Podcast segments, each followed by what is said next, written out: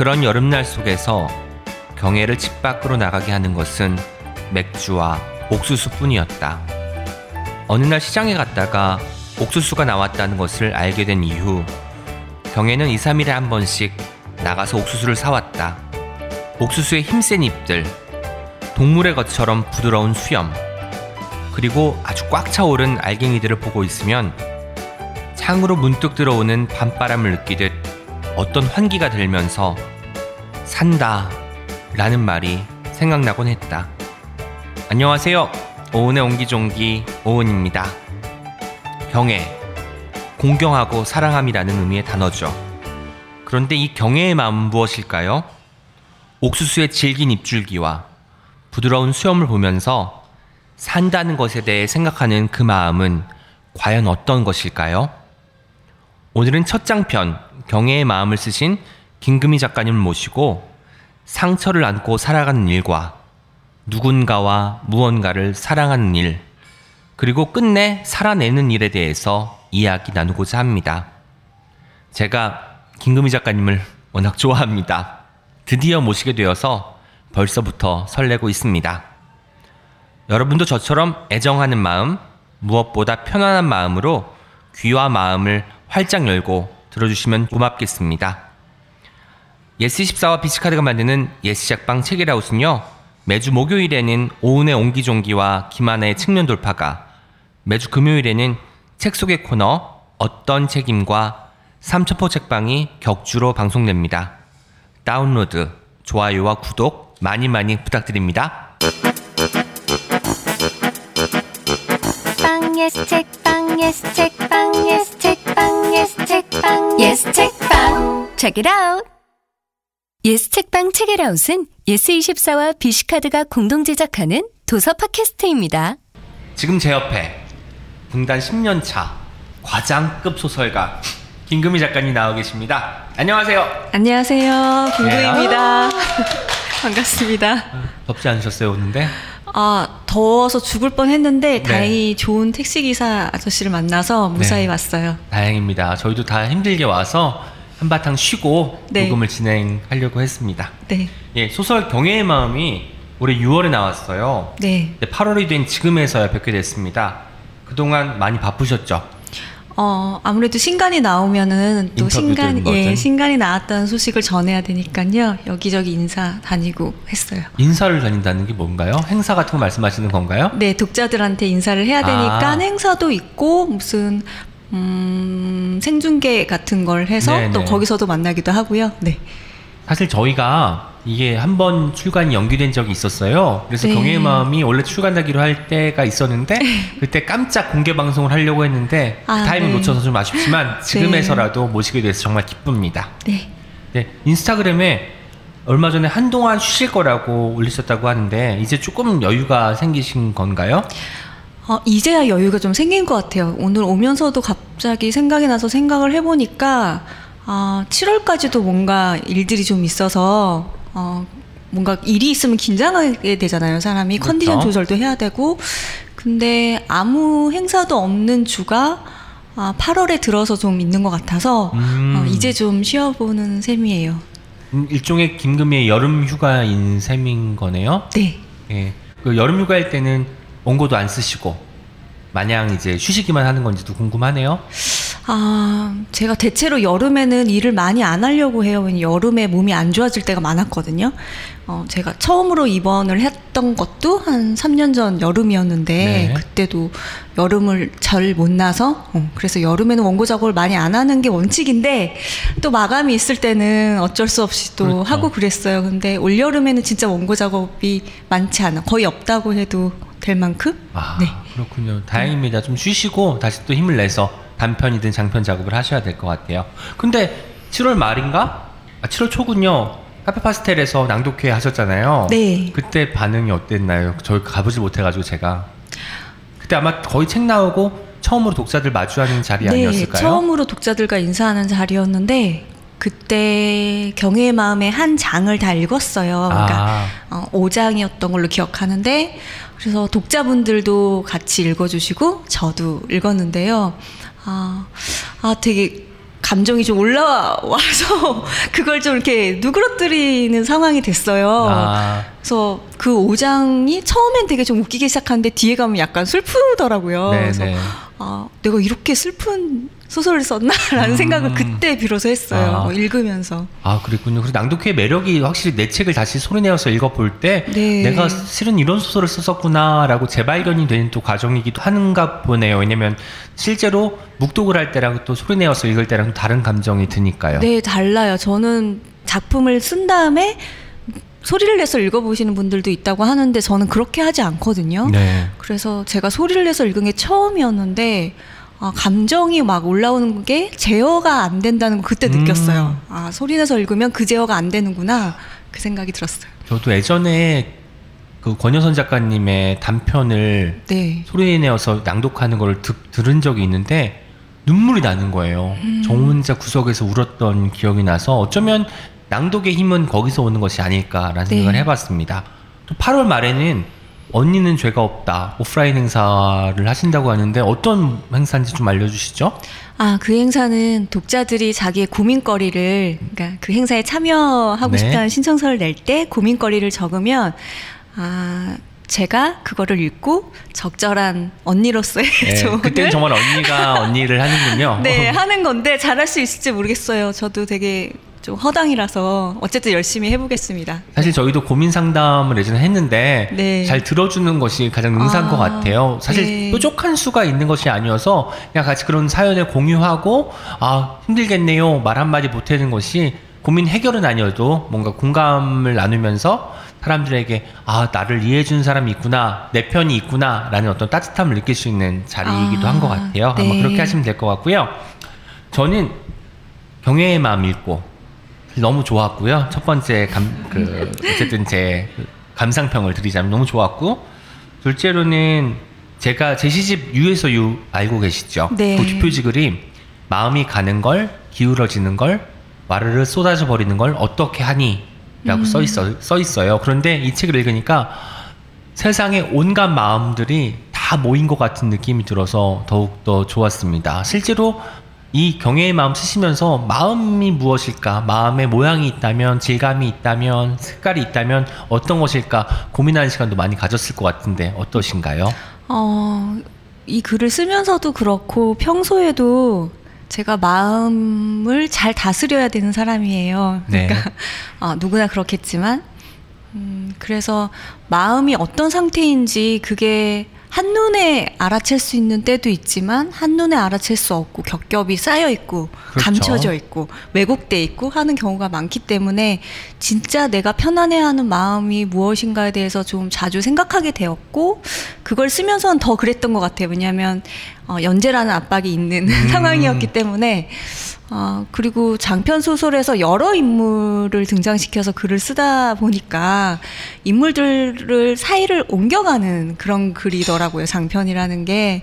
그러니까 더 많이 그 인물들의 마음에 대해서 생각할 수밖에 없었던 음, 것 같아요. 네. 각각의 인물들의 마음들을 다 헤아리면서 진행해 나갈 수밖에 없는 게 장편이라고 하셨습니다. 네. 저희가 본격적으로 인터뷰 시작하기 앞서서 김금희 작가님 소개를 해드릴 거예요. 기대해 주세요. 자, 소개 나갑니다. 소설가, 친구와 맛있는 음식과 각종 필기구와 체크무늬를 좋아하는 사람.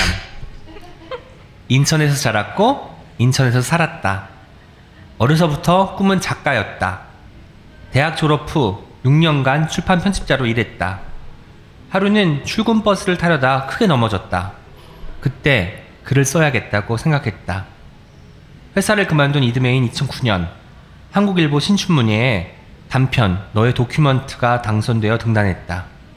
첫 번째 소설집 센티멘털도 하루 이틀로 신동의 문학상을 단편 너무 한낮의 연애로 젊은 작가상 대상을 단편 체스의 모든 것으로 현대문학상을 수상했다. 별명은 미어캣. 미어캣처럼 사람들을 관찰한다. 관찰한 모습을 소설에 들여와 마치 주변에 있을 것 같은 인물들을 등장시키려고 한다. 답답하기도 하고 이해가 안 되기도 하는 그러나 자세히 들여다보면 이해가 되는 그것이 바로 우리의 모습이기 때문이다. 내 이야기 같다라는 독자 리뷰가 그래서 가장 좋다. 첫 장편 경애의 마음은 개간제 1년 동안 연재한 작품이다. 네 개의 계절을 오롯이 마감에만 집중하느라 계절마다 보약을 챙겨 먹어야 했다. 완성하지 못할 것 같은 소설이었다. 그리고 마침내 완성했을 때 작가의 말에 이렇게 적었다. 이야기를 완성할 수 있었다. 마음을 다해 썼다. 저희가 준비한 소개 어떻게 들으셨나요? 너무 놀라워요. 어떤 것이 제일 놀랐죠? 체크무늬 때문에? 체크무늬도 놀랐고 보약도 놀랐어요. 보약. 아, 보약을 드신다는 것도 신기해요. 보약은 뭐 주로 뭐 용든약 이런 걸 드시는지 궁금해서. 진맥을 해서 짓는데요. 저는 그 한약이 되게 잘 받아요. 음, 그렇구나. 그래서 좀 기운이 딸린다 하면 한의사 찾아가가지고 어, 진단 받고 약을 먹고 또 기운을 내서 쓰고 그런 식이죠. 네. 그래서 이제 작년 1년 동안은 아마 거의 매계절 한약을 드신 셈이네요. 네. 한약을 또 드실 때는 술도 먹으면 안 되고 여러 가지 제약이 많잖아요. 그런 걸 다 극복하시면서 정말 소설에만 매진한 1년이었겠군요. 아 근데 한의사 선생님이 적어주셔도 안 지켜요. 아. 지금 생각해 보니까 안 지키는 것 먹지 같아요. 말아야 할 음식도 네, 이제 가끔 그걸- 먹기도 하고 네, 뭐 밀가루 먹지 말라 그러는데 별로 신경 안 쓰고. 밀가루 안 먹으면 정말 스트레스 너무 많이 받잖아요. 먹어줘야죠. 네, 그러니까 체크무늬를 정말 좋아하시나요? 오늘은 근데 스트라이프를 입으셨네. 네, 체크무늬랑 스트라이프를 되게 좋아해요. 네. 그래서 언제는 친구가 그런 옷 사지 말라고 저한테 음. 경계령을 내렸어요. 그 몇 년 전에 되게 친한 친구가 이유는? 그만 사. 그러니까 너무, 너무 많다는. 거예요. 네, 매- 맨날 이런 걸 입고 맨날 이런 걸 사려고 하니까 만나면 네, 네. 그래서 그 친구 말 따라서 요즘은 잘 안 산다고 안 사는데 그래도 산 걸 보면 가장 많아요. 가장 많은 게 체크무늬, 그다음에 네. 스트라이프. 체크 스트라이프 민무늬. 어, 필기구도 좋아하시는 줄 몰랐는데 필기구는 모으시는 편인가요? 지금도 아마 손에 예쁜 만년필, 라미 만년필 같은 데 들고 계시거든요. 아 모이, 모으는 건 아닌데 제가 라 말해도 되나요? 예, 저희는 골뭉스 됩니다. 네, 라미를 좋아해서 네. 자꾸 사게 돼요. 이 같은 모델을 색깔만 다르게 해서 계속 사게 되더라고요. 예, 만년필의 펜촉은 좀 두꺼운 걸 쓰시는지 얇은 아, 걸 쓰시는지도 궁금합니다. 이 저도 얇은 것도 있고요, 중간 것도 있고 아, 굵은 것도 있어요. 아 정말 필기구 많이 하군요. 저는 이제 상대가 되지 않을 것 같아요. 저도 라미 만년필 하나 있어가지고 아. 꺼냈는데 어, 어, 뭐 필기구가 되게 많은데요. 아니, 저거 다 선물 받은 거. 저는 사실 실제로 제가 구입해서 넣은 것은 없고요. 아. 다 중에서 제가 좀 안쓰러워 보이는지 하나씩 주기도 하고 또 제가 시그니처 컬러가 있잖아요. 주황색 네, 때문에 네. 주황색 어떤 걸 보면은 저를 항상 주더라고요. 그래서 필통도 지금 필통이, 주황색이에요. 예, 좀 두꺼워졌습니다. 아, 네. 네. 그리고 하나 더 여쭤볼게요. 맛있는 음식도 좋아하신다고 했잖아요. 보통 어떤 음식을 좋아하시는지 궁금해요. 한식 쪽인지 중식 아, 쪽인지. 저는 되게 압도적으로 한식을 좋아해요. 아, 한식을 좋아하시는구나. 네, 그래서 음, 음식점에 들어가서 먹고 있으면 젊은 여성은 저일 경우도 되게 많아요. 그러니까 그 음식이 대체로 해장국이나 아, 이런 그렇죠. 것들이라서 네 먹다 보면 어느새 어 왜 나만 이렇게 여자지 이런 생각이 들 때가 있어요. 음, 네. 한식을 좋아하시는군요. 지금 사실 이 공간에서 옆에 공간에 김민정 시인이 계신데 네. 김민정 시인이 또 한식을 또 엄청 좋아하지 않습니까? 아. 저 또한 마찬가지고 세 명이서 한번 맛있는 한식집에 가서 맛있는 음식을 먹었으면 좋겠다는 생각을 해봤습니다. 네. 예, 저희 오은의 옹기종기에는요 조금 특별하게 진행이 됩니다. 먼저 인터뷰 시작 전에 deep and slow라는 질문을 드려요. deep and slow 그러니까 깊고 천천히 생각해야만 답할 수 있는 질문이고요. 인터뷰 마지막 단계 이에 대한 답을 해주시면 됩니다. 네. 오늘 김금희 작가님께 드리는 deep and slow는 이것입니다. 김금희가 가장 좋아하는 마음은 사실 어려운 질문인데 구체적으로 답변해 주시면 좋을 것 같아요. 가령 비 오는 날 단골 카페에서 생크림 요거트 케이크를 주문하는 마음. 뭐 맑은 날 길거리에서 포장마차에서 떡볶이를 시키고 오뎅 국물을 한 잔 들이켜는 마음 이런 마음들이 있을 거 아니에요? 네. 이렇게 구체적으로 좀 묘사해 주시면 좋을 것 같습니다. 어렵지만 하실 수 있겠죠? 네. 네. 먼저 책이라웃 오은의 옹기종기 출연한 소감부터 여쭤보려고 해요. 아, 제가 평소에 오은님이랑 뭔가 이야기를 길게 해보고 싶었는데, 잠깐 잠깐씩 반갑게 인사는 했는데, 아, 그리고 뭔가 저분이 저를 좀 애정하는 것 같기도 하고, 음. 저도 애정을 하는데, 길게 말할 시간이 없었어요, 타이밍이. 그래서, 아, 5월인가? 어느 시상식장 뒤풀이에서 좀, 저도 그때 좀 술을 마, 조금 많이 먹었는데, 그때 잠깐 반갑게 약간 취기가 오른 채로 인사를 한 뒤로 아, 언제 만나봐야겠다고 생각하는데 여기서 만나게 돼서 일단 그게 너무 좋았어요. 네. 그리고 제가 아, 이, 이 팟캐스트를 어, 많이 듣지는 못하고 잠깐 들어봤는데 어, 굉장히 재밌더라고요. 권여선 작가님 편을 아, 들어봤는데요. 네, 그래서 이렇게 재미있는 팟캐스트에 출연하게 돼서 너무 아, 즐겁습니다. 네. 네. 저희 방송 나오면 사실 자기 목소리 듣는 거 너무 싫지 않나요? 금, 네. 금희 작가님 어떠세요? 저 그래서 사실 라디오 같은 거는 다시 듣기를 안 하는 경우도 있어요. 팟캐스트 저희 거는 꼭 들어주시면 좋을 아, 것 네. 같아요. 저도 매번 오글거리면서도 들을 아, 수밖에 없는 네. 진행자의 위치다 보니까 이제 그렇게 됐습니다. 네. 일단 경애의 마음 출간되자마자 굉장히 많은 호응을 받고 있고 반향을 불러일으키는 작품인데 출간 소감을 먼저 안 여쭐 수가 없을 것 같아요. 게다가 첫 장편이기 때문에 아마 감회가 좀 다를 것 같은데 어떠신지 궁금합니다. 책 내고 나서 직후에 만나뵌 분들이 그런 질문을 하면 아 이제 뭐 안심이 돼요. 어, 약간 불안해서 벗어났어요. 주로 그런 얘기를 했던 것 같은데 지금 두 달 정도가 지나니까 아 약간 이게 내가 작가로서 좀 더 단단해지는 어, 중요한 계기가 되는 작품이다라는 생각이 들어요. 그러니까 음. 어, 작가의 성장 과정이 있다면 장편이라는 것은 정말 단편들을 완성했을 때보다 더 깊은 흙을 이렇게 발 아래 덮어주는 기분이랄까요? 그래서 아, 전에 같으면 사실 제 성격이 그런 생각이 들더라도 아니야 내가 그래도 모자란 점이 많고 아, 이런 한계가 있고 이런 생각들에 붙들려서 가는 게 일반적인 제 생각의 패턴인데 다행히 지금까지는 그런 생각의 패턴에 휩싸이지 않고 그래 내가 한 것이 아 그래도 꽤 잘했어. 나쁘지 않았어. 앞으로 더 잘할 수 있을 거야 라는 생각을 하고 있는 단계인 것 같아요. 네. 아이고, 정말 말씀도 너무 네. 잘하십니다. 제가 들으면서 고개를 연신 끄덕였습니다. 이게 2017년에 창작과 비평이란 잡지에 1년 동안 연재한 작품이잖아요. 4계절 동안. 네. 그러고 나서 출간이 2018년 8월에 되었으니까 반년 정도는 이제 묵히는 시간이라고 할 수 있겠죠? 금희 작가님께서 이제 수정도 하시고 하셨을 텐데 뭐 크게 달라진 어떤 플로상의 어떤 차이가 있을까요? 아니면 등장인물들의 변화 같은 것도 있었는지 궁금합니다. 음, 제가 2017년에 열심히 마감을 했지만 그 소설을 끝을 못 냈어요. 아, 그래서 완성하지 못할 것 같은 소설이었다. 라는 네. 말이 그렇게 나왔군요. 네, 완성을 못했어요. 그래서 음. 제가 딱 끝났을 때 사람들이 근데 어떻게 되는 거야? 약간, 약간 걱정스러웠대요. 아. 베트남 인물들이 베트남을 가는데 네. 베트남을 간 가고 나서 약간 며칠의 모습을 보여주고 끝이 났거든요. 네. 아.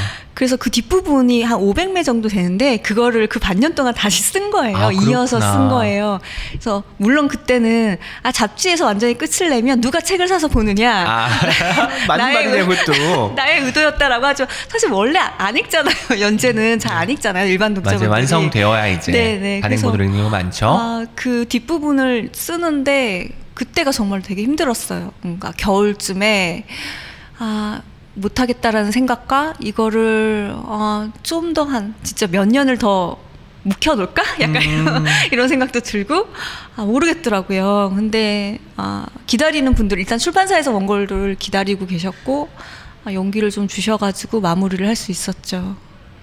저는 이제 미싱 이제 그 생산하는 공장도 있고 업체잖아요. 베트남에 가게 되잖아요. 뭔가 미생의 한 장면이 네. 떠오르면서 미생은 좀 더 스펙터클하게 막 진행이 되고 막 이렇잖아요. 그래서 네.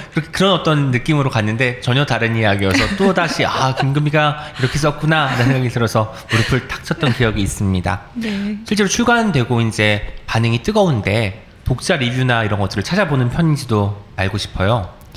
음 인스타그램은 검색을 하고요. 아 블로그도 검색을 하지만 클릭하지 않아요. 아, 그냥 그럼 사실 좀 내용이 좀 나오잖아요. 네, 그러니까 인스타그램도 한 일곱 글자, 여덟 글자 정도가 나오는데 클릭하지 음, 않아요. 아. 클릭하지 않아요. 근데 뭐 상처받을까봐 마음에 또 음... 상처를 입을까봐 그런 것인지. 네, 그런 것도 있고 약간 어, 약간 변태처럼 느껴져요. 그런 걸 하는 게. 아, 관증 환자 같이. 아, 네, 약간의 감. 아, 네. 아, 아, 아, 저는 사실 그걸로 단련이 좀 돼 있어요. 사실 단단해지는 아. 게 처음에는 화가 났는데 사실 좀 악플도 많잖아요. 악플도 많을 네. 수밖에 없는데 아 이것도 이 악플을 쓰기 위해서 이 사람은 시간과 공을 들여서 한 거잖아요. 네. 좀 고마운 거예요. 어느 순간 그런 생각이 드니까 왜 사람들이 우플은 악플보다 안 좋다라고 말을 하는지를 알것 아. 같더라고요. 그래서 저는 열심히 찾아서 읽는 편입니다. 하지만 저는 블로그 검색이나를 하지는 않고요. 보통은 인터넷 서점 예스24 같은 데서는 아. 이제 제 시집을 검색을 하면 이제 백자평도 쓸 수 있고 네. 리뷰를 쓸 수 있는데 그런 것들을 꼼꼼히 읽어보는 편이에요. 왜냐면 서점에서 책을 구입한 사람들은 어쨌든 책에 대한 마음이 있는 사람들이고 아. 그 사람들이 내 책을 어떻게 읽었을까를 좀 더 면밀하게 보기에는 더없이 용이하더라고요. 아마 금희 작가님도 오늘 집에 돌아가시면 네. 물론 거기도 다 안 나오고 검색하시면 그 글자 몇 개가 나올 테니까 그중에 네. 이제 괜찮을 것 같은 거 마음의 상처를 좀 덜 받을 것 같은 것을 클릭해서 보시면 좋을 것 같다는 생각이 듭니다. 네. 아까 초반에도 이제 그 출간이 늦어진 이유 중에 하나가 표지 때문이라고 했는데 이 그림을 직접 선정하신 건지도 궁금해요. 아, 그 그림은 저희 담당 편집자 선생님이 직접 고르신 거예요. 아. 그래서 아, 지금 표지로 지금 입혀졌어요. 네. 그러면 이 표지가 한번 바뀌어가지고 늦춰졌다고 했잖아요. 네. 원래 표지는 경애의 마음을 담기에는 좀 어울리지 않은 표지였는지도 알고 싶네요. 음, 그 전에 표지는 음, 경애의 마음 을 완전히 해석하고 있지 않은 표지여서 음. 출판사랑 저랑 다 고민에 빠졌어요. 그래서 조금 더 시간을 가지고 적절한 걸 찾아보자라고 했는데 결국에는 가장 텍스트를 저 다음으로 많이 깊이 읽으신 선생님이 찾아내셨더라고요. 네. 그렇군요. 실제로 표지에 다육식물인가요? 네, 선인장이에요. 선인장. 어쨌든 선인장처럼 강인해 보이지만 물을 많이 주면 금방 죽을 수밖에 없는 운명에 처한 어떤 그 선인장처럼 우리가 흔히 강하다고 표현하지만 어떤 상황에서는 더없이 약할 수밖에 음. 없는 존재가 있고 그 김금희 작가님의 책 표지는 다 한결같이 예쁘다라는 독자 후기를 봤어요. 아, 어떻게 그래요? 생각하세요? 그런 것 같아요. 아, 그런 것 같아요. 네. 저희가 지난번에 팟캐스트 어떤 책임 주제로 표지가 미래다. 라고 해서 진행을 했거든요. 아마 아, 네. 금희 작가님의 책도 조만간에 표지가 미래다 2에서 다루지 어, 않을까 정말요? 싶습니다. 네. 아, 예전에 제가 아까 프로필 이야기 해드릴 때도 살짝 언급했지만 편집자로 일을 하셨잖아요. 네. 편집자는 어쨌든 책을 기획하고 작가를 만나고 책을 편집하면서 만드는 역할을 하는 거고 지금 전업 작가시잖아요. 전업 네. 작가는 하루 종일 책을 똑같이 구상을 하고 몇 줄이라도 쓰려고 애를 쓰고 마감이 닥치기 전에 원고를 넘겨야 되고 이런 것들이 있을 텐데 두 가지 삶이 굉장히 다른 것인가요? 아니면 맞닿아 있는 부분이 있나요? 음, 저는 비슷한 것 같아요. 일단 아. 제가 작업하는 시간이 다 낮 시간대라서 어, 그런 것도 같고 그때나 지금이나 제가 책을 아, 다루고 있는데 그러니까 다룬다는 생각이 가까운 것 같아요. 네. 그때는 아, 제가 책을 쓰는 사람은 아니었지만 사실은 편집자라는 것이 저자와 같이 글을 쓰는 사람이라고 저는 생각하거든요. 네. 물론 저자가 1차적으로 어, 거기에 원작 자이지만 그 1차 텍스트가 오면은 처음부터 끝까지 다 만지잖아요. 그러니까 사실 음. 편집자의 손을 벗어난 문장이 하나도 없어요. 맞아요. 그래서 판권에는 저자가 이름이 박히고 또 어떤 출판사의 경우는 저는 동의하지 않지만 편집자 이름을 실지 않는 경우가 있어요. 저는 그게 되게 속상한 일이라고 생각을 하는데 그래서 대체로는 또 편집자 이름이 같이 들어가고 네. 그래서 지금은 제가 제 글을 쓰고 있지만 음, 그때 도 글을 만지면서 책에 가까워진다고 생각을 했고 지금은 글을 쓰면서 책에 가까워진다는 생각을 동일하게 하기 때문에 좀 비슷한 면이 더 많은 것 같아요. 편집자 생활을 6년 정도 하셨다고 들었는데 네. 그러면 굉장히 많은 책들을 만드셨을 거 아니에요. 네. 그러면서 아 나는 원래 꿈이 작가였는데 작가였는데 하면서 마음을 좀 다잡거나 한 경우가 있었는지 또 어떤 책을 만들었을 때 아 나는 글을 썼어야 되는데라고 생각을 하셨는지도 궁금합니다. 음, 편집자로 한 번 이직을 했었는데 편집자에서 편집자로 아, 그때 이제 선택을 해야 되는데 문학 출판사에 제가 못 가겠더라고요. 그러니까 어, 샘날 것 같았어요. 그래서 샘난다? 네. 아. 네. 저는 어쨌든 작가가 되고 싶은 게 그때도 꿈이었던 사람인데 그걸 못 하고 있는 상황에서 문학 책들을 만지면 음, 만지면 그게 뭔가 힘들 것 같았어요 음. 마음이 그래서 문학 출판사를 일차적으로 제외하고 문학이 아닌 다른 장르만 아, 하는 그랬구나. 출판사를 골랐거든요. 그나마 네. 다행이었네요. 사실 문학을 하면 질투도 나고 내가 사실 쓰려고 했던 게 이런 이야기였는데라고 하면서 네. 조금 더 힘들었을 것 같다는 생각이 듭니다. 네. 지금 전업 작가로 하루를 나시고 계신데 네. 제가 실제로 인스타그램이나 보면 알겠지만 자주 가는 카페도 가지고 가, 계시고 네. 거기서 이제 자주 자- 차지하는 자리도 있고 네. 한 걸로 알고 있고 실제로 제가 카페에서 우연히 마주치기도 했던. 것도 있잖아요.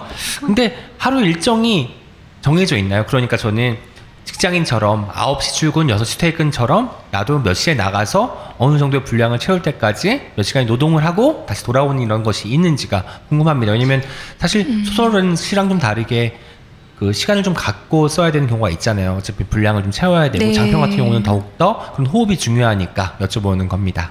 분량은 아닌 것 같고요. 몇 시간을 해야지는 늘 있는 것 같아요. 근데 음. 제가 작가가 처음 됐을 때가 서른 살이고 지금이 마흔인데요. 10년 동안 체력이 많이 쇠퇴를 했어요. 그래서 하루 동안에 글을 쓸 수 있는 시간이 점점 줄어든다는 걸 실제로 느껴요. 지금은 한 4시간 많아야 4, 5시간 하면 너무 힘들어서 이제 더 이상 작업을 할 수 없더라고요. 음. 물론 운동을 제대로 안 한 제 탓이겠지만 아니요. 에너지가 사실 몸의 에너지만 소진되는 게 아니라 마음의 에너지도 소진되기 때문에 네. 저도 한 4시간 정도 자리에 앉아 있으면 네. 그날은 더 이상 어떤 거쓸수 없더라고요. 네, 못 하겠어요. 저희가 둘 다 체력이 저질 체력이라 그럴 수는 있겠지만 어쨌든 4시간이 한계인 것으로 네. 표현되면 좋을 것 같아요. 뭔가 저도 위안을 받았습니다. 네.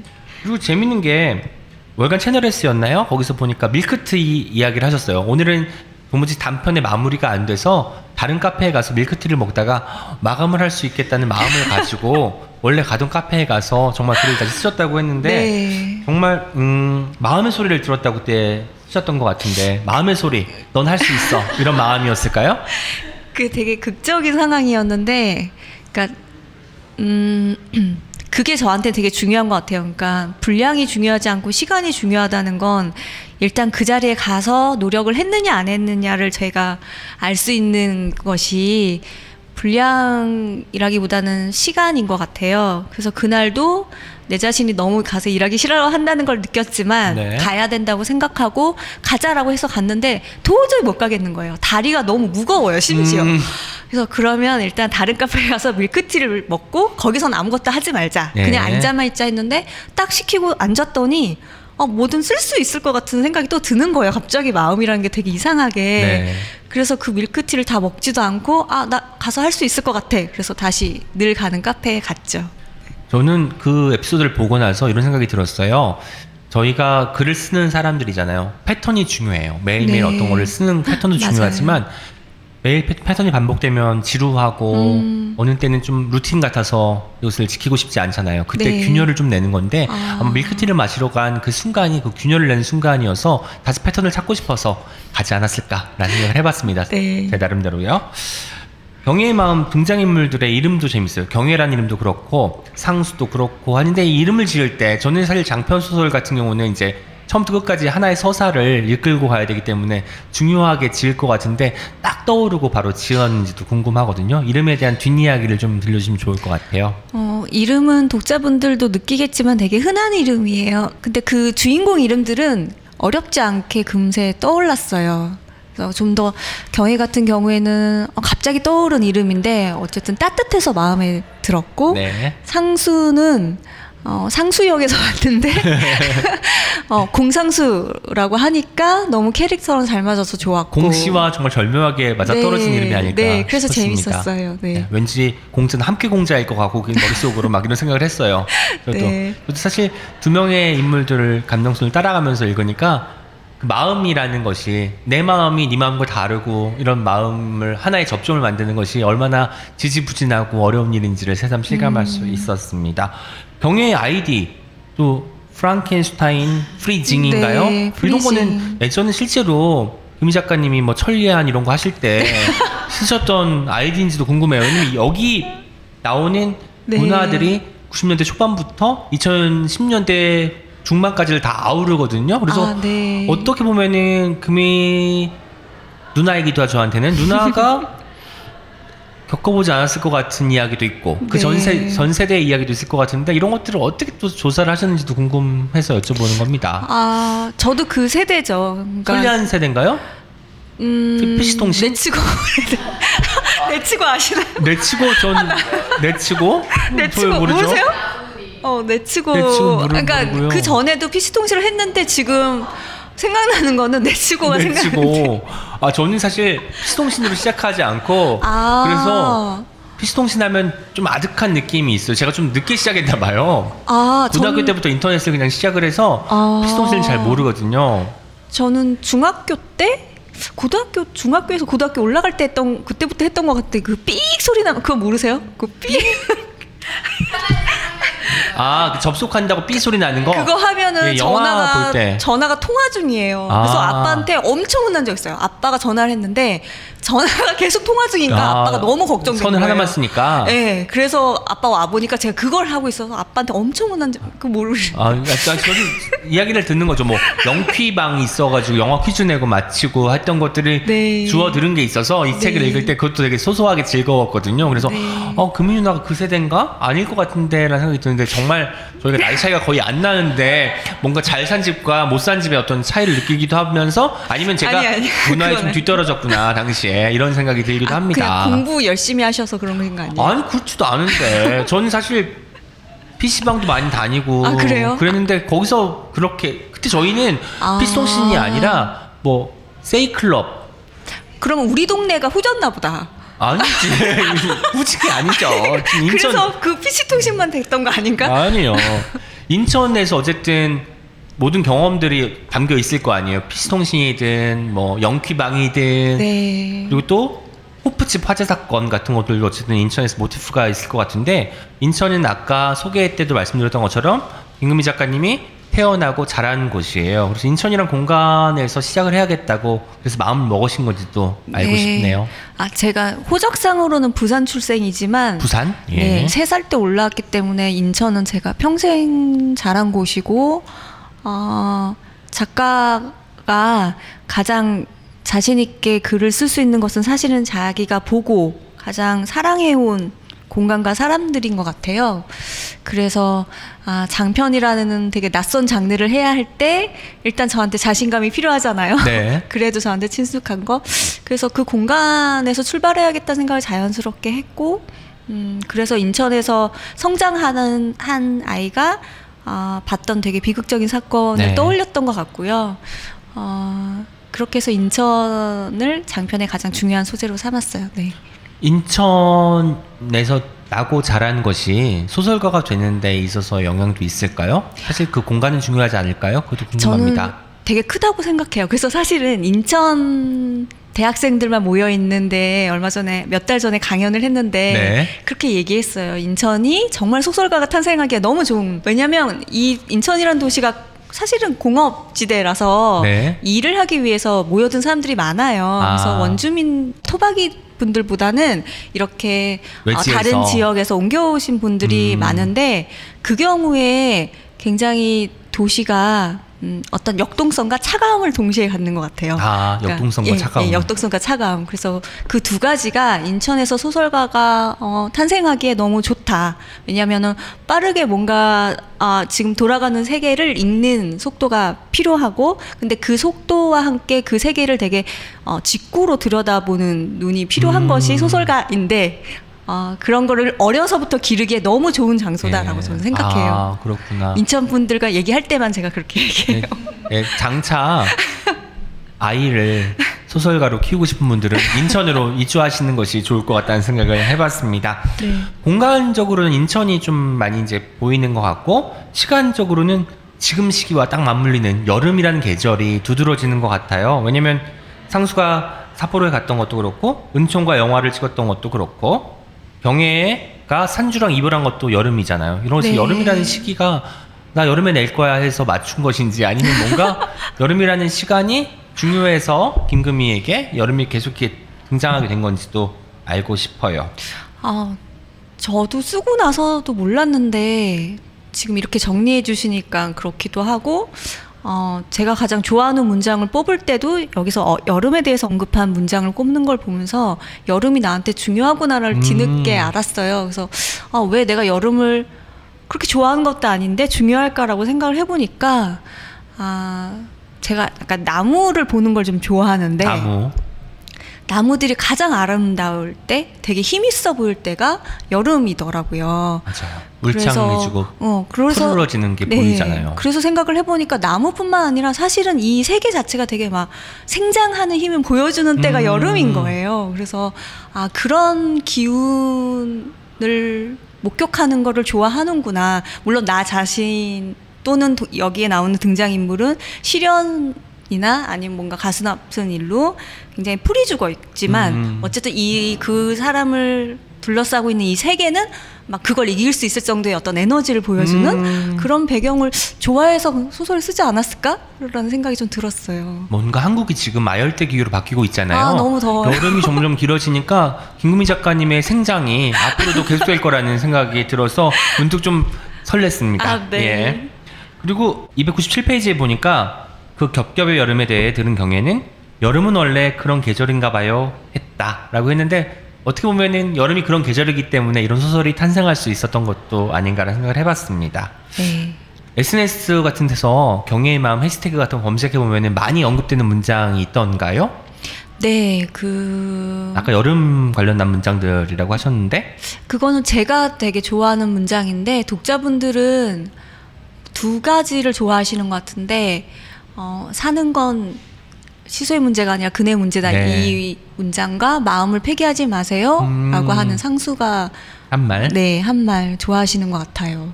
그리고 그럼 작가님께서 정말 더 좋아하는 특히 좋아하는 문장이 있다면 한번 낭독해 주실 수 있는지 아 혹시 5장일까요?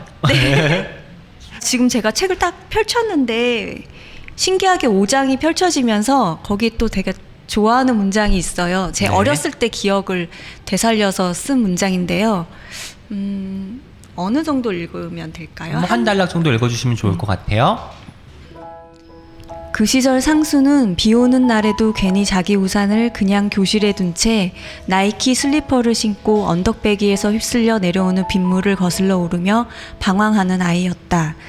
그 빗물의 감촉은 아직도 느껴졌는데 아이의 한없이 느리고 기운 없는 발걸음이 도시의 온갖 쓰레기들, 비닐과 크고 작은 나뭇잎들, 노끈들, 부스러진 스티로폼 조각과 연속해서 흘러드는 모래알 등을 거스를 때 느껴지던 그 섬뜩한 차가움이 각오라는 단어와 가장 가까운 것들이 아닐까 생각했다. 각오는 그렇게 대단치 않은 것들이 버려지는 가운데 무언가가 무언가를 거스르는 마음 같은 것이라고 생각했다. 그래서 일본에서 어머니의 임종 소식이 들려왔을 때 상수는 찬 빗물을 거스르는 발걸음이 문득 멈춰진 기분이었다. 와 이 단락이에요. 마음의 마음을 거스르는 게 각오가 되고 그 각오로 네. 인해서 삶의 다음 국면이 펼쳐지게 되는 거군요. 네. 아, 너무 좋았습니다. 감사합니다. 실제로 제가 아까 프로필에서도 말씀드렸지만 미어캣이라는 별명을 가지셨고 그것 때 그것은 사람들을 관찰하는 것을 좋아해서 붙여진 별명이라고 했는데 네. 사람들이 관찰을 많이 하시고 실제로 그거를 말씀드린 것처럼 소설을 많이 이제 가지고 오시는 편인지 알고 싶어요. 음, 네, 자극을 좀 많이 받아요. 사람들이 어떤, 그러니까 제가 잘 아는 사람이든 잘 알지 못하는 사람이든 관심을 끌만한 어떤 행동을 했을 때, 아, 글 쓰고 싶은 충동이 드는 것 같아요. 음. 되게 좀 희한하지만, 네. 저는 관찰할 만한 사람인가요? 아, 근데, 근데 시인들을 잘 모르겠어요. 아, 제가 만난 사람들 중 대체로 제가 잘 모르겠다 싶은 분들은 대체로 아 시인들이었어요. 그렇구나. 근데 그렇게 또 시도 책이 또 많이 등장하잖아요. 네, 시는 아니 또 등장하지만- 시인들을 싫어하는 건 아니고요. 네. 싫어하는 건 아니에요. 근데 어 저를 종잡을 수 없다. 네, 그러니까 해석이 잘 안 된다. 음. 시인들은 잘 해석이 안 돼요. 저는 굉장히 해석이 하기 쉬운 캐릭터 아닌가요? 그렇게 생각했는데 아니군요. 아, 네. 어려운 사람이었습니다, 제가. 그래서 그런지 몰라도 이 책에 나오는 모든 인물들이 하나같이 매력적이었던 것 같아요. 각자의 마음을 갖고 아득바득 살아가는 사람들 하루하루 겨우겨우 내일을 향해서 발걸음을 떼는 마음들이 보여서 정말 좋았는데 네. 뭐 이령도 그렇고 조 선생도 그렇고 베트남에 있는 에일린도 굉장히 매력적이었는데 주인공인 경혜하고 상수 말고 네. 특별히 마음이 가는 인물이 있을까요? 음, 저는 에일린을 되게 좋아하는데 에일린 예. 왜냐하면 경혜가 에일린이랑 있을 때 가장 환한 날을 보냈다고 생각을 해서 어, 에일린이란 인물을 쓸 때 저도 그냥 기분이 좋았어요. 그 음, 모습을 이제 상상하잖아요. 네네. 얼굴을 상상하면서 기분 좋아지는 인물이 에일린이었던 것 같아요. 저도 에일린 부분을 읽을 때마다 건강한 에너지가 네. 넘치는 것 같아서 이 소설에서 유일하게 활력을 늘 갖고 있는 인물이 있다면 에일린이겠구나 싶었는데 네. 역시나 쓰면서도 그런 기분을 받으셨구나 아, 네, 싶어가지고 고개를 절로 끄덕였습니다. 네. 경애의 마음은 어쩌면 사랑하는 마음일 수도 있잖아요. 그 네. 사랑에 대한 이야기도 많이 있고 그것을 묘사한 문장들도 있는데 김금희가 생각하는 사랑이란 어떤 건지 궁금하네요. 음, 굉장히 분투하는 과정인 것 같아요. 분투하는 어, 과정, 예, 그러니까 결과가 아니라 그러니까 네, 그, 아, 그 안에 처음에는 제 온 모습 그대로 들어가지만 그 분투의 과정을 거치면서 조각 조각 조각이 다 톤이 달라져서 음, 기어 나오는 끝나고 나서 기어 나오는 그런 약간 분투의 과정처럼 그려져요 저한테는. 연결시켜서 보면은 이 소설에서 가장 뭐랄까 펀치라인처럼 느껴지는 게 살자, 살다 이런 말이거든요. 네. 그러니까 하루하루 힘들게 정말 견디면서 이제 보내는 사람들이 실패도 많이 겪고 베트남까지 이제 가서 새로운 삶을 시작하려고 하잖아요. 하지만 네. 거기도 녹록지 않은 현실이 앞에 놓여 있고 그러다 보니까 이게 삶이라는 것도 결국 사랑과 어원도 비슷하지만 연결되어 있는 것 같은데 이 부분도 생각하면서 글을 쓰셨는지도 알고 싶어요. 음, 아마 제가 세상을 보는 게 그런 건가 봐요. 그러니까 뭔가 되게, 아, 일상을 유지하는 순간순간이 사실은 모든 존재한테는 분투에 가까운 행위다. 사랑도 그렇고 삶도 그렇고 네, 사랑도 그렇고 삶도 그렇고 왜냐하면 그 어느 거 하나도 어, 자국을 남기지 않는 것이 없기 때문에 결국에는 그것이 지나가고 나면 또 내가 달라져 있고 마음이 달라져 있고 때론 몸이 달라져 있고 하니까요. 네. 그래서 아 그래서 각 어떤 이 소설의 어떤 사건들마다 뭐 과거의 상처면 상처, 사랑이면 사랑, 어, 회사에서의 어떤 성공이면 성공, 모든 각 단계 단계를 만들어내고 그 단계를 넘는 주인공들을 아, 그렸던 것 같아요. 근데 음. 물론 아, 아까도 말씀하셨듯이 이것이 박진감 있게 성공을 향해서 달려나가는 인물들의 모습 이라고는 생각하지 않지만 저는 그래도 약간 이 소설에 나오는 나무늘보처럼 이렇게 느리게 뭔가 나무늘보 어, 기미를 바꿔가는 네. 것만으로도 이들이 성공했다고 저는 생각해요. 예, 예. 네. 그래서 저는 이런 게 좋았던 것 같아요. 상수가 어쨌든 삶을 살아내기 위해서는 일상을 지키는 게 굉장히 중요하다는 이야기를 하면서 아, 네. 그런 이야기를 하는 건 아니고 그런 식의 어떤 이야기를 하잖아요. 우리는 조금 부스러지긴 했지만 파괴되지 않았습니다. 건강하세요. 잘 먹고요. 고기도 좋지만 가끔은 채소를 아니 그냥 잘 지내요. 그것이 우리의 최종 매뉴얼이에요. 라는 부분을 읽고 아 어쨌, 어쨌든 삶을 견디고 성공한다는 것은 뭐 멀리 있는 목적을 달성하는 것이 아니라 하루하루를 유의미하게 나로 사는 것이 아닌가라는 생각을 해봤거든요. 그래서 네. 이 소설은 어쩌면 결국은 마음을 헤아리면서 삶을 이야기하는 소설, 너의 삶은 어떤 모양이니, 어떤 결이니, 어떤 냄새를 가지고 있니? 라고 묻는 소설 같아서 더욱더 좋았다는 것 같습니다. 네. 네. 끝인가요? 좋았어요? 아니 저 사실 이 말 하고 싶었는데 너무 아첨 같아서 네. 오은 시인이 말했듯이 유에서 유를 만들어내는 그 과정이 사실은 경애의 마음에서 중요하게 생각하는 삶의 모습, 그러니까 유에서 유 플러스를 만들자는 것이 아니라 음. 유인 상태에서 우리가 유인 상태로 어, 스며들듯이 옮겨가자는 것, 그것으로 충분하다는 것 그런 마음인 것 같아요. 이제 올해 10년차 소설가라고 아까 말씀드리면서 과장급 소설가라고 했는데요. 10년 동안을 돌아보면 그동안에 두 권의 소설집과 한 권의 장편 소설을 내셨는데 처음 소설을 쓰던 순간이랑 많이 달라졌을 것 같아요. 지금 어떤 것이 가장 많이 달라졌는지 여쭤보면 어떨까요? 음, 처음에는 제가 글 쓰는 사람으로 계속 남을 수 있을지 되게 불안했어요. 네. 그래서 다시 취직을 할까 생각을 해보기도 했고, 고인구직 사이트를 들어가서 열심히 음. 보기도 했고 하는 과정들이 꽤 있었는데 첫 책 내고 아 첫 책을 내기 전에 굉장히 그게 어, 갈등이 있었던 것 같은데 지금은 근데 제가 글 쓰는 사람으로 계속 살 거라는 걸 어느 정도는 믿게 됐어요. 그래서 그 안정감 같은 게 가장 큰 차이인 것 같아요. 음. 10년 전과 지금. 지금은 이제 글만 써도 먹고 살면서 내가 쓸 수 있는 글을 쓸 수 있는 상황이다 라는 걸까요? 음, 먹고 사는 거는 어떻게 될지 아직은 미지수지만 예, 불투명하지만 불투명하지만 제가 글 쓰는 사람으로서의 직업을 버리지는 않을 거라는 생각. 음, 네. 아, 정말 좋은 거네요. 사실 불확실한 상황에서 아직은 앞을 알 수는 없지만 마음은 확고해진 거잖아요. 네, 글만 좀, 쓰면서 네. 지내겠다는 그 마음이 10년 동안 무르익었다는 생각이 듭니다.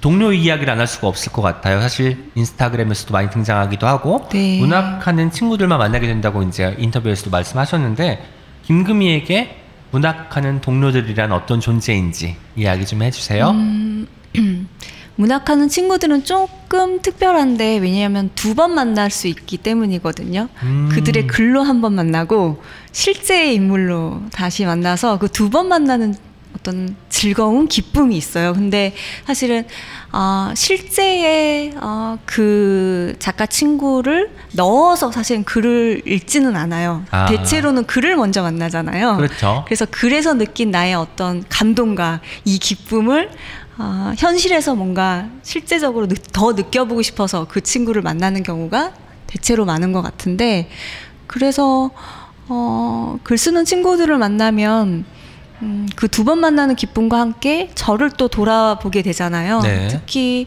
제가 후배들한테 어, 어떤 선배로 어, 남고 있는가 이런 생각을 음. 좀 많이 하는데 그런 말 할 때 되게 제 위치에 대해서 이렇게 깨닫게 돼요. 10년 차라는 거에 대해서 어, 어, 그러니까 어떤 얘기를 들을 때냐면 제가 막 이렇게 아 장편 소설을 탈구하고 나서 나 쉴 거야 그랬는데 스멀스멀 뭔가를 쓰고 싶어지고 음. 막 뭔가가 떠오르고 이래서 아 나 진짜 체력을 좀 아껴야 되는데 하면서도 뭔가 쓰고 싶은 열망이 지금 있거든요. 아. 그래서 제가 그런 고민을 약간 얘기를 하면 그 후배인 친구들은 되게 안도해요.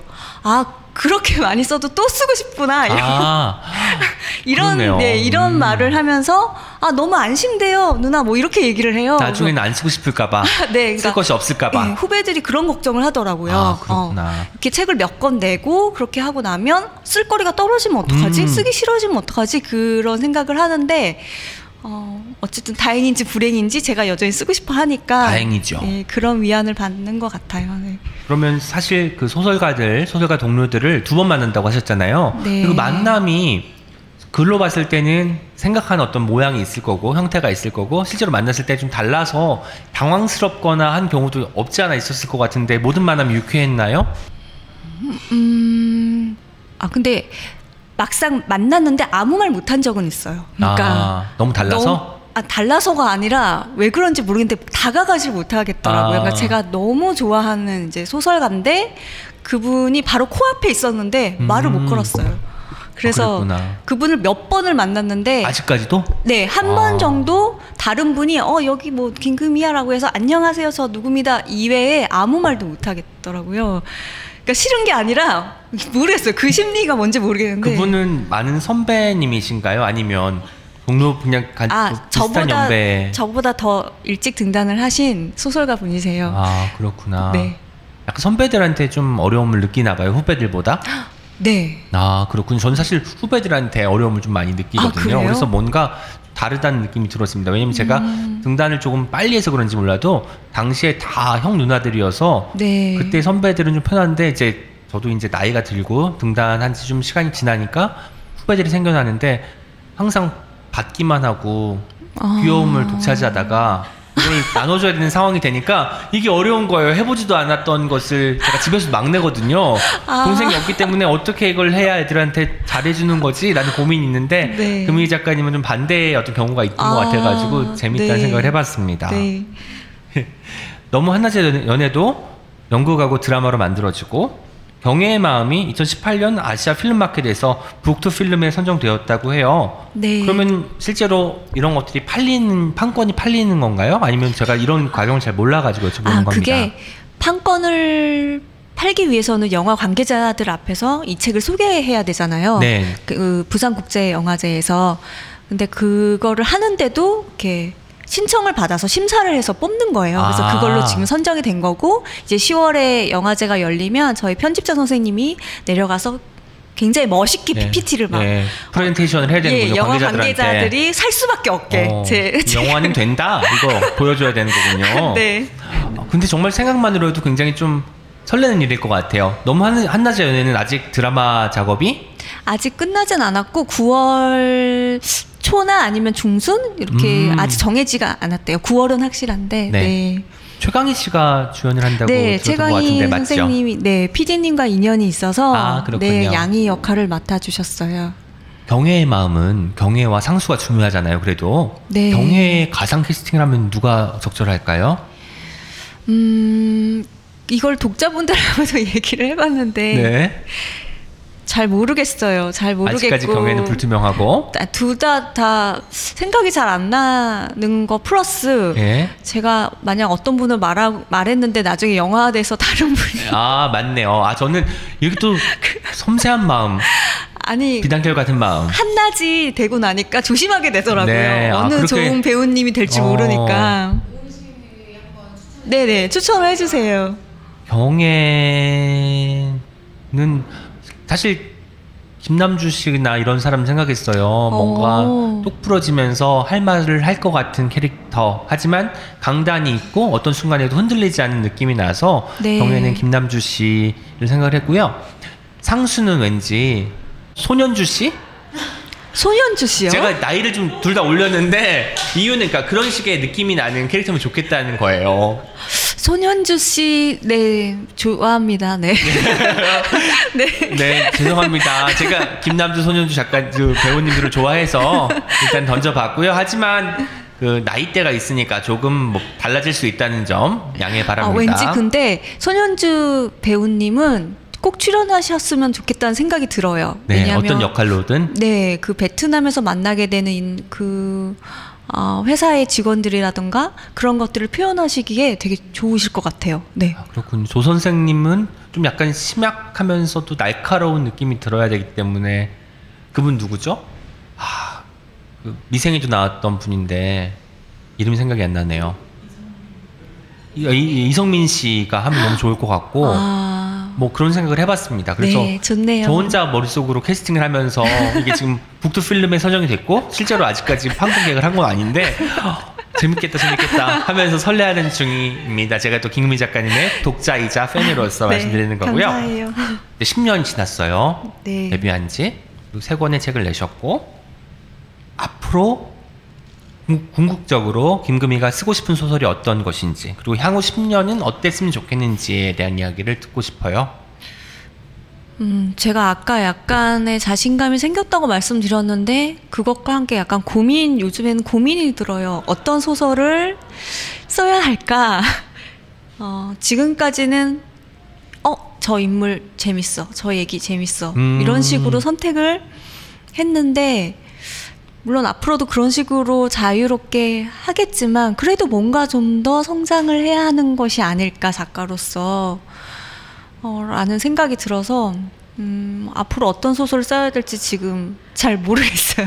잘 모르겠지만 예. 최종적으로는 정말 되게 오래 쓰고 싶어요. 그래서 음. 제가 나이를 먹으면 먹는 대로 눈이 깊어지고 마음이 깊어지는 그만큼의 것을 글로 남기고 싶다라는 생각이 들어요. 근데 그게 되게 어려운 일이잖아요, 사실은. 그렇죠. 그게 왜 어렵냐면 글 쓰는 마음이라는 것이 되게 자기한테 되게 좀 엄격하게 하는 면이 있는 것 같아요 작가들이 근데 그 엄격함이 때로는 지긋지긋하기도 하기 때문에 쉽지는 않을 거라고 생각을 하지만 어쨌든 아, 오래 쓰는 작가로 남기 위해서 여러 가지로 노력을 해볼 생각이에요. 네, 글 쓰는 마음이 늘 유지되길 바라면서 글 쓰는 몸을 위해서 네. 매 계절마다 보약을 꼭 챙겨 드셨으면 좋겠습니다. 네. 이제 마지막으로 오늘 제가 처음에 드렸던 deep and slow 질문 기억하시는지 모르겠어요. 아. 김금희가 가장 좋아하는 마음은? 이란 질문에 대한 답을 마지막으로 들어볼게요. 오늘 이야기에서 답을 찾으셨나요? 침대에 누워서 창에서 불어오는 바람을 맞으며 새우깡을 먹다가 스르르 잠드는 마음. 새우깡을 가장 좋아하는 과자인가요? 새우깡은? 네, 자주 먹어요. 네, 저도 새우깡과 자갈치를 너무너무 사랑하는 사람이어서 새우깡 듣자마자 제가 피시동 씨는 모르지만 같은 세대의 사람이라는 것을 다시 한번 느끼게 되었습니다. 네. 오늘 마지막으로 진짜 마지막 질문이에요. 오늘 팟캐스트 그 책이라웃 오은의 옹기종기에 출연하신 소감과 더불어 청취자분들께 말씀 한마디만 부탁드립니다. 음, 이게 보이는 것이 아니라서 여러분들이 오은 시인님의 표정을 읽을 수 없는 것이 안타까울 음. 정도로 눈이 반달이세요. 이렇게 질문을 하시고 이렇게 대답을 기다리는 표정이 어, 눈이 반달이셔가지고 왜냐면 질문이 반달이고 다 대답이 반, 반달이기 때문에 합해야 보름달이 되기 때문이지요. 어, 어. 네, 정말 시인의 마음으로 진행하는 어, 그 결을 어, 느낄 수 있어서 되게 좋았어요. 오은님이 따뜻한 분이라는 생각을 했지만 평소에도 실제로도 일을 할 때도 그 따뜻함이 유지되고 자기 마음이 유지된 채로 어떤 일을 할 수 있다는 것은 되게 좋은 일이거든요. 대체적으로는 변형하거나 숨겨야 하는데 그래서 저도 기분이 좋았고요. 들어주신 음, 분들께 감사드리고 아, 제가 경애의 마음을 내고 나서 저도 한 단계 성장했다라는 얘기를 해요. 그 성장이 뭐 엄청난 것이 아닐지라도 그래도 어, 독자분들도 이 책을 읽고 나서 정말 그 옥수수 한 알만큼의 성장, 음, 네, 딱 그만큼의 성장을 하셨다면 정말 대단하고 우리가 유에서 유를 만들어낼 수 있는 힘을 길렀다고 서로 어, 믿기로 했으면 좋겠어요. 네, 감사합니다. 네. 어떤 성장은 정말 눈에 보이지 않아서 더욱더 값진 것 같습니다. 우리 모두 옥수수 한 알만큼의 성장을 바라면서 오늘 네. 시간 여기서 마치도록 할게요. 고맙습니다. 감사합니다. 빵 예스 책빵 예스 책빵 예스 책빵 예스 책 빵 예스 책빵 Check it out. 예스 책빵 책읽아웃은 예스24와 비씨카드가 공동 제작하는 도서 팟캐스트입니다. 누구를 인정하기 위해서 자신을 깎아내릴 필요는 없어. 사는 건 시소의 문제가 아니라 그네의 문제 같은 거니까. 각자 발을 굴러서 그냥 최대로 공중을 느끼다가 시간이 지나면 서서히 내려오는 거야. 서로가 서로의 옆에서 그저 각자의 그네를 밀어내는 거야. 경애는 친구 일영이 자신과 아버지를 비교하는 말을 하자 그저 각자의 그네를 밀면 된다고 얘기합니다. 가끔은 내 그네가 아무리 발을 굴러도 유독 다른 그네보다 낮게 올라가는 것 같을 때가 있어요. 자꾸만 저 사람의 높은 그네와 나의 그네를 비교하게 되죠. 하지만 삶은 하나하나가 완전히 다른 모양의 그네고 결코 비교할 수 없는 단독의 그네라는 사실을 우리는 잊지 말아야 합니다. 그냥 즐겁게 웃으면서 발을 굴러봐요. 힘이 들 때는 그냥 대충 굴러도 뭐 어떻습니까? 우리에게는 아름다운 시와 소설이 있고 좋아하는 사람들이 있잖아요. 자, 이제 여러분의 목소리를 하나하나 들어보는 댓글 소개 시간입니다. 먼저 채널 예스 공식 메일로 온 후기를 소개해 드릴게요. 안녕하세요. 책읽아웃을 너무나 잘 열심히 듣고 있습니다. 올해 봄부터 듣기 시작해서 역주행, 정주행을 하고 있습니다. 개인적으로 힘든 시간이 있어서 잠시라도 무언가 다른 곳에 집중할 것이 필요해서 생전 듣지 않던 팟캐스트를 듣기 시작했어요. 그런데 그냥 책을 소개하고 나누는 팟캐스트인데도 신기하게 위로와 용기를 주더라고요. 김한의 측면 돌파, 오은의 옹기종기, 삼천포 책방, 어떤 책임 모두요. 요샌 팟캐스트가 업데이트되면 바로바로 들어버려서 주말에는 들은 걸 또 듣곤 합니다. 어떤 책임의 불현듯 켈리 프랑스어 엄님 삼천포 책방의 톨콩 그냥 단호박님 모두 감사드립니다. 아참 그리고 팟캐스트 중간중간에 다른 도서 팟캐스트 책 이게 뭐라고 등 이야기하시면서 순위 비교 같은 거 하시는 거 너무 마음 아파요. 책이라웃이 진짜로 최고랍니다. 하셨습니다. 오늘 정말 마음 이야기를 많이 하는 것 같고 저희도 더 이상 다른 팟캐스트와 비교하는 일을 자중하도록 하겠습니다. 왜냐면 책이라웃은 책이라웃의 매력이 있을 테니까요. 팟빵에서 몇 분의 청취자분들께서 저의 발음에 많은 관심을 가져주셨습니다. 더 노력하라는 이야기로 알고 하나하나 모두 새기고 있습니다. 창가의 라라님, 저 열심히 노력하고 있으니까요. 오래오래 들어주십시오. 제 발음을 응원해주신 스벅별로님도 감사드립니다. 팟빵 닉네임 흥하라님께서는요. 오은 프랑스와 엄 켈리님의 에피소드는 상호간의 존중하에 농담이 난무하지만 켈리님이 계셔서 웃음과 진중함의 조화가 잘 이루어지는 것 같고 김하나 작가님 그냥 단호박님이 방송하는 에피소드는 실생활 페미니즘이 묻어나서 사소한 습관에 대해서도 다시 생각하게 만듭니다. 책에 대한 이야기야 더 말씀드릴 필요가 없고 두 방송이 모두 현재의 화두인 존중과 페미니즘을 예전부터 실천해 오신 듯하여 거창한 구호보다 훨씬 느껴지는 게 많습니다. 라고 보내주셨습니다. 저는 사실 후기를 읽고 존중과 페미니즘 이야기를 하셨잖아요. 페미니즘이든 존중이든 모두 중간에는 인간에 대한 존중, 인간에 대한 배려가 담겨 있는 것 같아서 저희 모두 방송이, 그러니까 책이라웃에 있는 옹기종기와 측면 돌파가 사람에 대한 이해, 존중이 깔려 있는 방송이라고 감히 자부합니다. 고맙습니다. 그리고 양수님께서 후기를 남겨주셨어요. 쓰기의 말들 비롯한 글쓰기의 최전선 등 사놓고 읽지 못하고 있는 차에 방송 듣고 읽어야지 다짐해서 읽는 중입니다. 자꾸 책 읽고 싶어지는 마음을 키워주는 방송이에요. 더불어 두 책은 모두 잘 쓰고 싶게 하네요. 잘 읽고 잘 쓰는 날까지 오래오래 마음 키워주세요. 라고 보내주셨습니다. 저희는 사실 어떤 방송을 하고 그 책을 사서 봤다는 분들, 읽었을 때 도움이 많이 되었다는 분들을 볼 때 가장 가슴이 벅차오릅니다. 얌수님의 사연을 읽고 저희 모두 또 감동했습니다. 고맙습니다. 그리고요, 오늘은 네이버 블로거 겨빈님을 소환하겠습니다. 나의 두 사람, 감정의 색깔과 고사리 가방까지 모두 저희와 함께 읽고 후기를 남겨주셨습니다. 요즘 독서 생활의 8알은 책이라웃으로 이어진다. 프랑스어 엄님, 요즘 내게 가장 사랑스러운 분으로 등극하심. 결이 비슷한 사람을 찾는 것도 내게 맞는 책을 찾는 것도 발품과 시간이 드는 일인데 좋은 책을 매주 추천해 주시니까 집에서 팟빵을 듣기만 하면 되는 나는 매우 감사할 따름이다. 이미 팬심이라는 것이 생겨버렸다. 나의 팬심은 타오르고 타오른다. 책이라웃 어떤 책임 못 잃어! 라고 보내주셨어요. 사실 책이라웃을 좋아하시지만 그 중심에는 프랑스 어님이 있다는 생각을 하니까 저희가 굉장히 든든해지는데 프랑스 어님께서는 지금 어떻게 생각하시는지 좀 한마디 해주셔야 될 것 같아요. 아, 뭘 어떻게 생각하겠어요. 감사하죠. 프랑스 엄님이 저희 이제 어떤 아. 책임 책임지고 계시는 거 맞죠?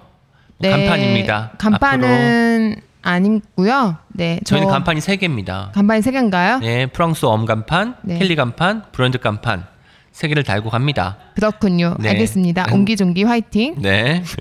또 트위터에서 히읗 이응님께서 이렇게 남겨주셨어요. 어떤 책임에서 표지가 예쁜 책으로 추천해 주신 책 중 쓰기의 말들과 책섬은 나의 최애 책들이고 제목을 처음 들어본 우리는 작게 존재합니다는 2018년 7월에 출간된 최고 신간이었다. 그래, 이 한 권을 사서 나의 서재를 완성하자. 와, 저희가 선정한 책들이 이렇게 사랑받고 있다고 생각하니까 가슴이 뭉클해집니다. 고맙습니다. 인스타그램에서는요, HWA 플래니님께서 아이폰으로 바꿔야지 하고 마음먹었던 몇 가지 이유 중 하나가 팟캐스트였다. 너무 재밌네. 라면서 지난 송영희 강사님 편 인증샷을 올려주셨습니다. 사실 아이폰 말고도 안드로이드 폰으로도 저희가 팟빵을 이용해서 들으실 수 있으니까요. 어떤 채널이든 많이 사랑해주시면 감사하겠습니다. 고맙습니다. 그리고 역시 셀리 오빠님이 어떤 책임을 소개한 책들을 모두 구매하시고 인증샷 올려주셨어요. 늘 감사해요, 셀리 오빠님. 이제 형, 동생, 친척분들도 좀 동원 부탁드립니다. 오늘 방송 후기도 많이 기다리고 있을게요. 다음 시간도 더 많이 기대해 주시고요. 지금까지 옹기처럼 소박하지만 종기처럼 난데없이 등장하기도 하는 오은과 함께한 오은의 옹기종기였습니다. 내일 어떤 책임에서 또 만나요. 안녕! 빵 예스 책빵 예스 책빵 예스 책빵 예스 책빵 예스 책빵 Check it out.